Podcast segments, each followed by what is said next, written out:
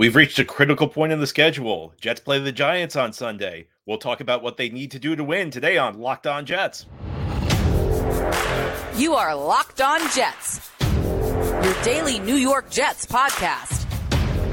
Part of the Locked On Podcast Network. Your team every day.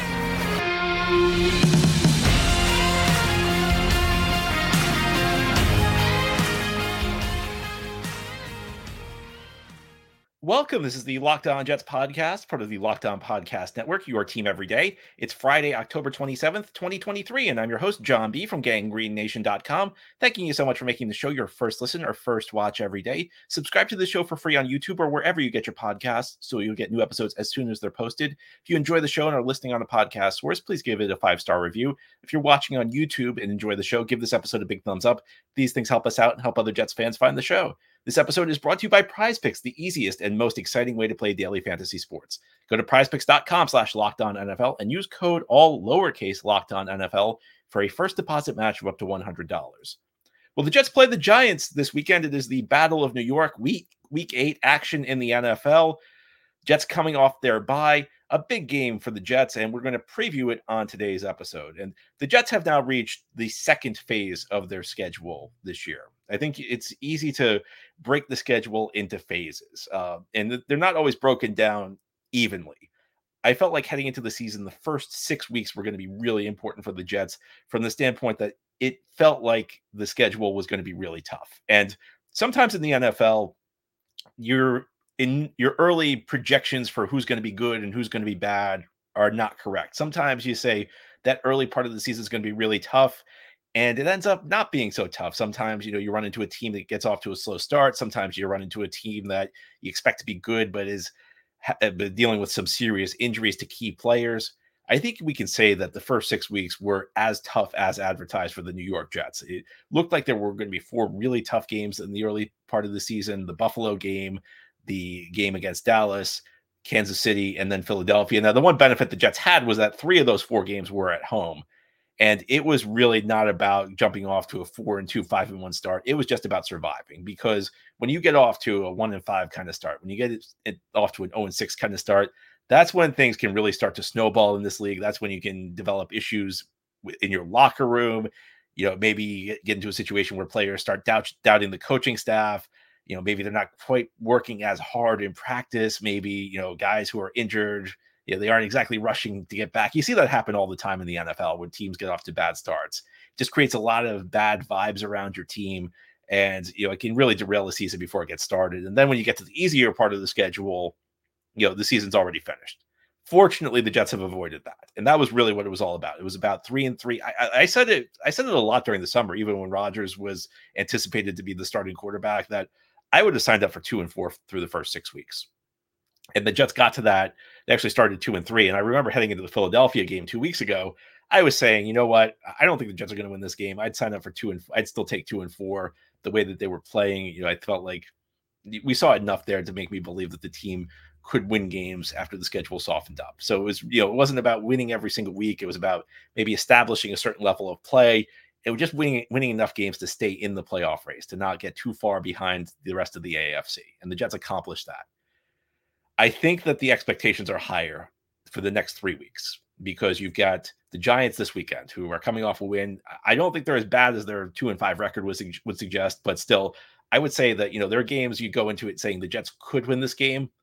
I think that the Giants are a team the Jets should beat, and I think if you are a team that has designs on making noise in the AFC this season, the next three weeks are critical. You've got the Giants, you've got the Chargers, you've got the Raiders there are no easy games. There are no slam dunk wins in this portion of the schedule. I don't think there's a such thing as a slam dunk win in the NFL.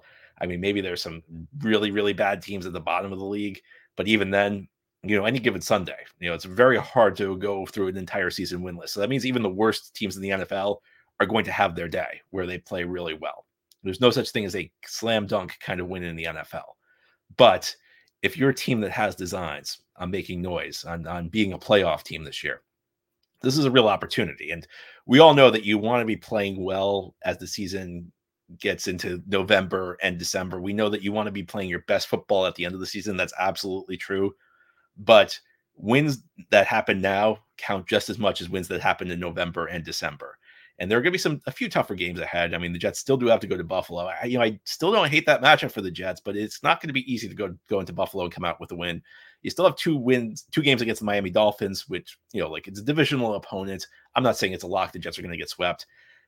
Look, it, the Miami's kind of had like the opposite of the Jets' early schedule. Miami had a lot of easy games, and then when they had to step up in weight class against Philadelphia, you know, last weekend, didn't go quite as well. So we don't know exactly how good Miami might not be quite as good as we expect them to be. But th- I still think those are going to be two really tough games. You have the Black Friday game, uh, day after Thanksgiving in November, and then you have a, a, trip to Miami in December, which I'm sure will be nice for the players going to South Florida in the month of December. You'll get out of the cold. It's almost in some ways it's almost a treat for the Jets, but there's some relatively tougher games ahead.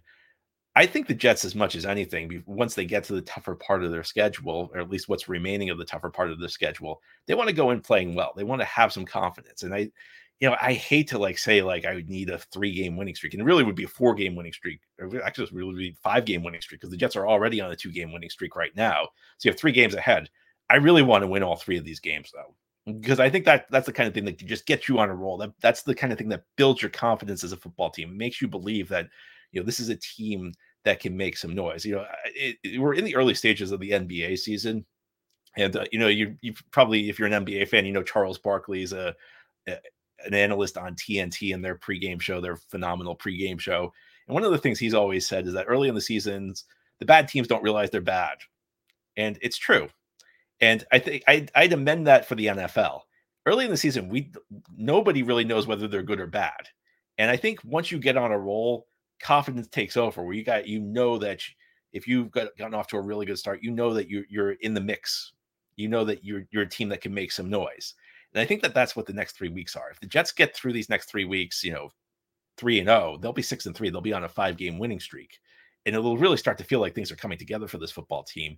And I don't even think when you go to Buffalo or when you play Miami, you'll necessarily feel like you're overmatched. I don't think you'll necessarily, even if the other teams are favored, I'm not sure you're going to go into those games feeling like an underdog. Whereas if the Jets go two and one, well, you know, they'll still be in pretty good shape. I, I don't want to say that they won't be. There still are a lot of winnable games uh, remaining on the schedule you don't want to go one and two over the next two uh, in the next three weeks because if you do that and you're under 500 and you're you know you're heading into the, the late part of the season under 500 you know you'll still be on the fringes of the playoff race. I don't think you'll be feeling quite as good though and i don't think that this this is going to be looking like a team that's really going to be a factor in the afc so I think it's one of those simple things that if you want to be a team that's in the mix in the AFC this year, if you want to be a team that's relevant in the playoff race, go on a winning streak right now. When you have these winnable games in front of you, when you've got a team in the Giants that's, you know, frankly not that good, when you've got a Chargers team that's looking pretty mediocre, and even a trip to Las Vegas to play the Raiders, you know, the Raiders are a team, you know, the type of team that could end up in that free fall I was talking about a little bit earlier. So how did the Jets win this game?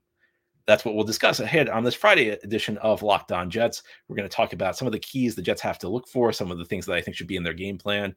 We'll discuss it all ahead here on this Friday game preview edition of the Locked On Jets podcast. This episode of Locked On Jets is brought to you by FanDuel. Snap into the NFL action this season with FanDuel, America's number one sports book. Right now, new customers get $200 in bonus bets guaranteed when you place a $5 bet.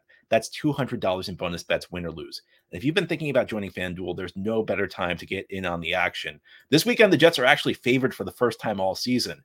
Yeah, even in that week three game when they were playing a Patriots team that really hasn't been very good, New England was a road favorite. And I guess it was justified because the Patriots won. But the Jets are currently three point favorites. I guess they're technically the road team, even though it's the game in their home stadium and we expect about a 50 50 crowd. The Jets are favored over the Giants this weekend. So if you feel confident in the Jets and you want to lay the points, head over to FanDuel. The app is easy to use and there's a wide range of betting options. So you don't just have to bet on the outcome of the Jets Giants game. You can bet on other things. You can bet on player props, over unders, and more.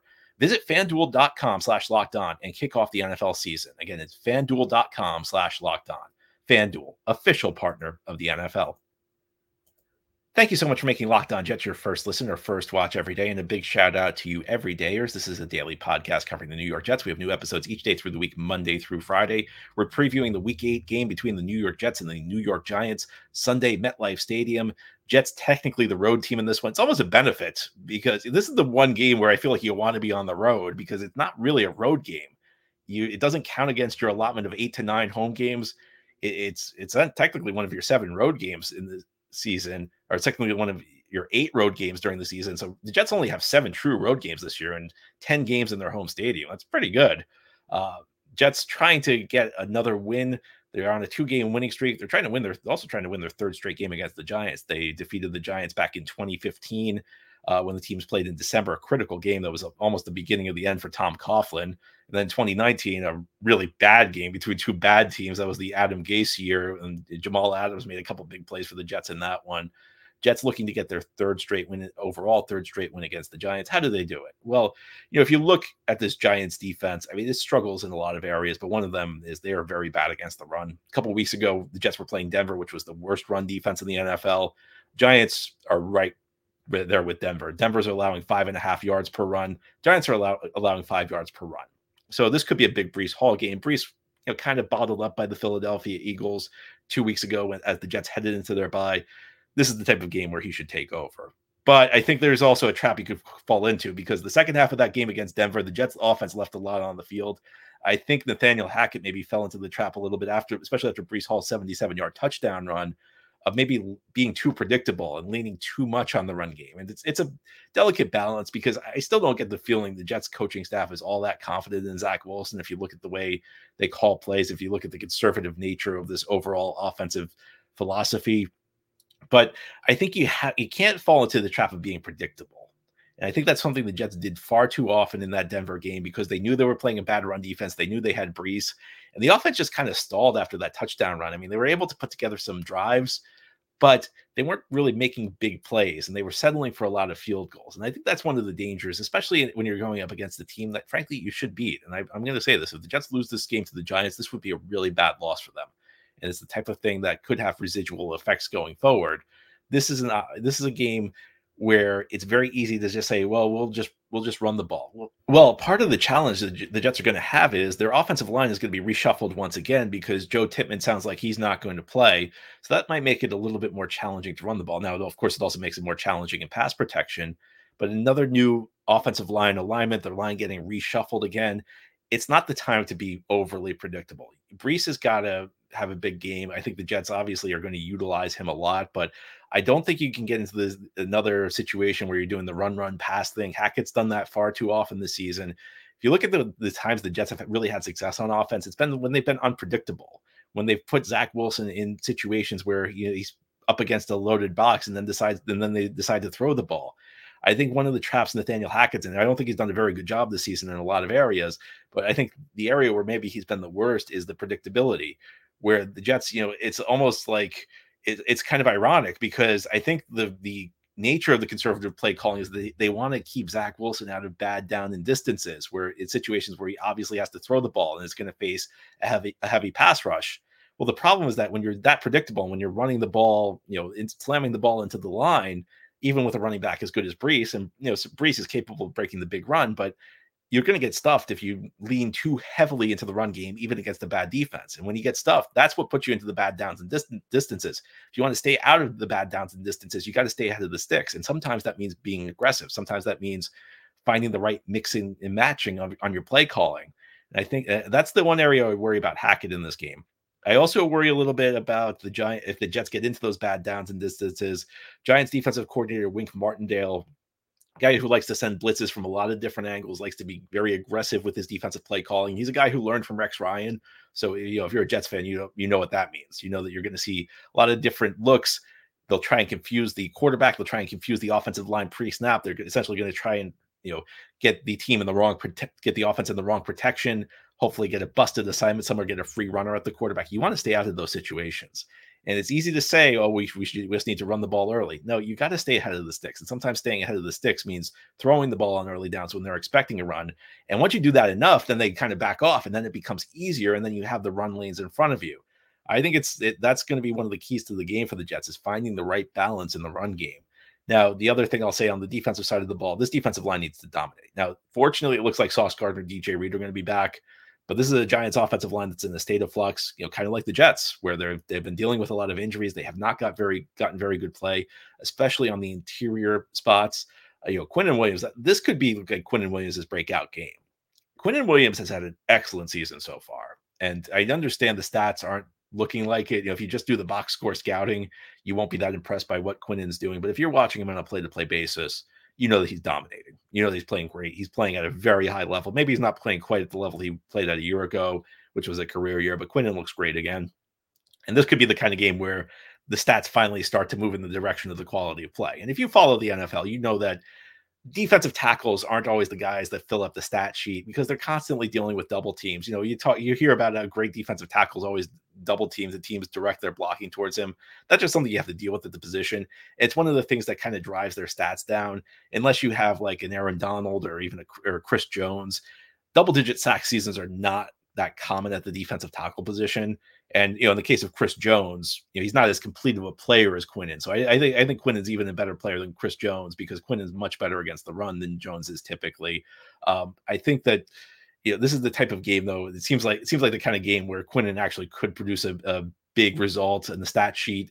This is the type of game that's like tailor made, I think, for him to take over against the Giants offense that in many ways has you know not been great uh, on the offensive line in the trenches. But overall, I mean the Giants you know, they've been dealing with injuries at the tackle position. So even if they get their tackles back, even if they you know are able to upgrade the tackle spot, I mean this is a type of game where Jets uh, defensive end should ha- should have themselves a big game. This I, I look at the even with Sauce and DJ back, and I think they'll both play really well. This is the type of game that will tell you you'll you'll you'll you watch this game and you'll see why the Jets build their defense from the defensive line back because this is the type of game where you if you win in the trenches you can shut down the other team's offense. And i think it's going to be a low scoring game. Now as we continue on this friday edition of Locked On jets we're going to turn our attention away from the game because there's some other news coming out this week. The trade deadline's fast approaching in the nfl and there's some jets players who are suggesting maybe they want to be dealt before the deadline. I'll tell you who they are. We'll tell you i'll tell you what i think about that as we continue this friday edition of locked on jets this episode of Locked On Jets is brought to you by Prize Picks. Prize Picks is the largest independently owned daily fantasy sports platform in North America. They're the easiest and most exciting way to play DFS. It's just you against the numbers. Instead of battling thousands of other players, including pros and sharks, you pick more or less than on two to six player stat projections and watch the winnings roll in. So if you're a big Jets fan this weekend, maybe you'll have Breece Hall running for more than 80 yards. Maybe you'll have Garrett Wilson with more than one touchdown. We certainly hope so.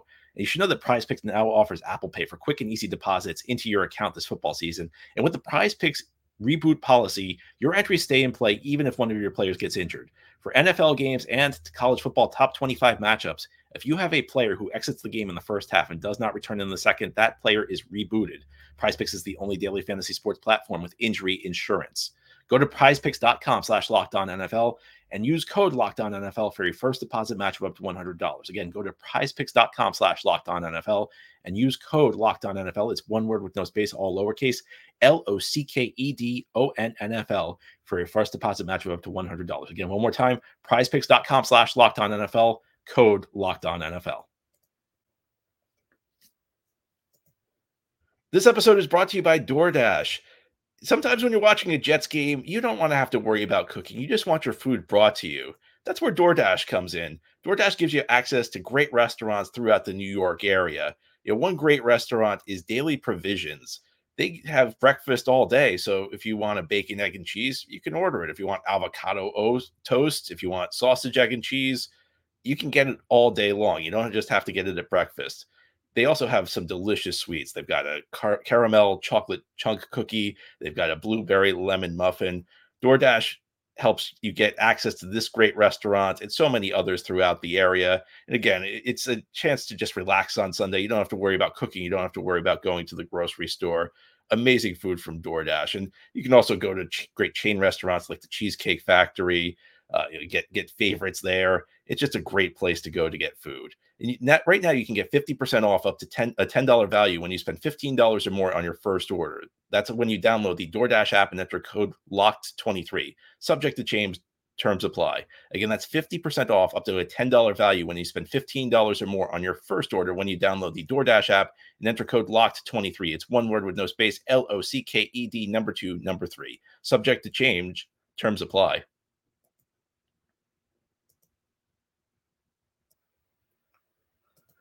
This is the Locked On Jets podcast here on this Friday. We're now going to turn our attention to the trade deadline, which is Tuesday. There's plenty of talk about will the Jets be buyers because they are three and three. They're right in the middle of the playoff race, but they also could be sellers. They also could trade a couple of guys on their roster.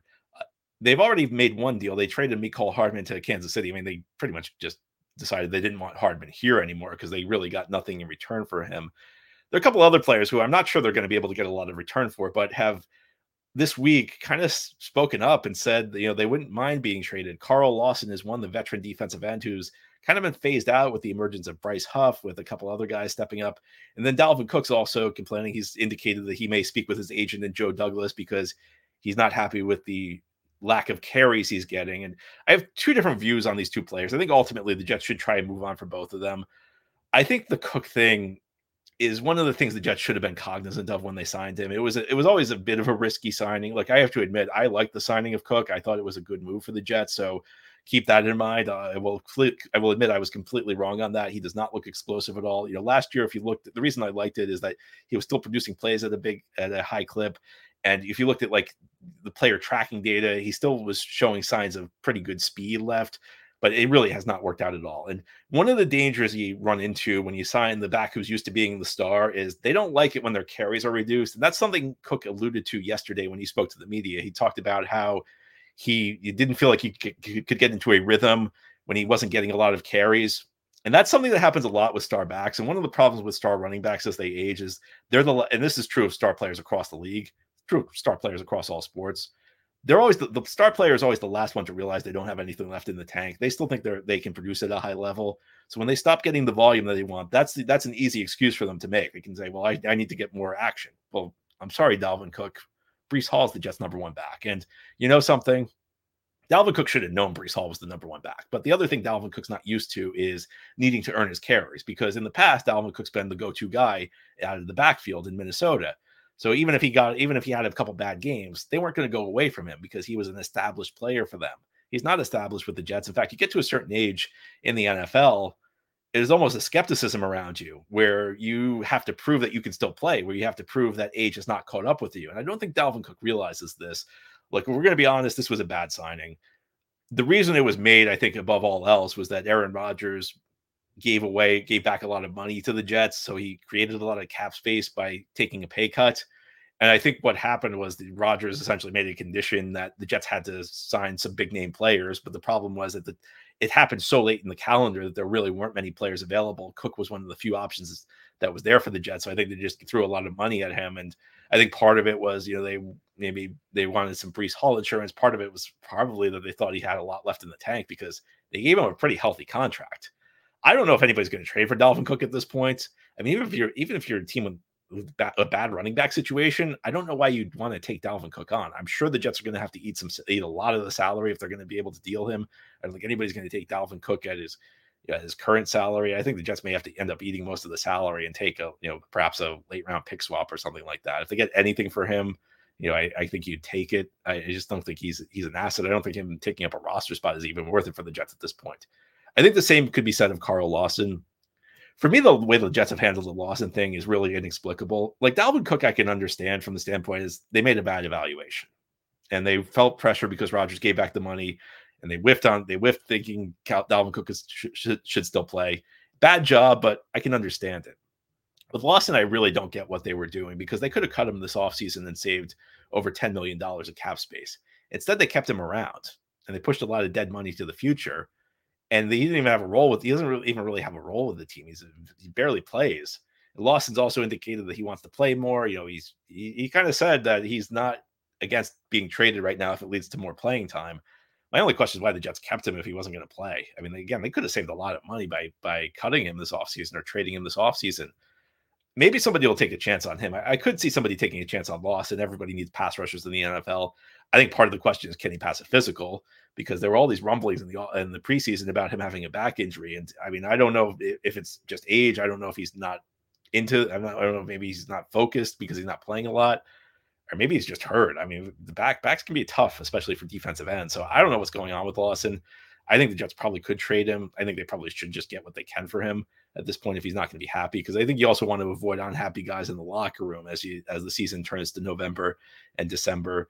Um, you know, it's just a situation where Lawson it doesn't really have much of a role for the team at this point. Cook should not have any role for the team at this point. And I think trading both of these guys could make some sense. I don't know if the Jets will be able to get anything of value.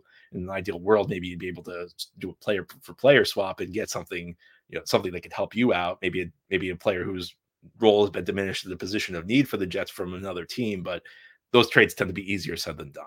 Anyway, that's all for today's episode. This has been the Locked On Jets podcast, part of the Locked On Podcast Network. Your team every day is our motto. As always, if you enjoy the show, hit the subscribe button where you're watching or listening to let you'll never miss an episode. If you enjoy the show and are listening on a podcast source, give it a five star review.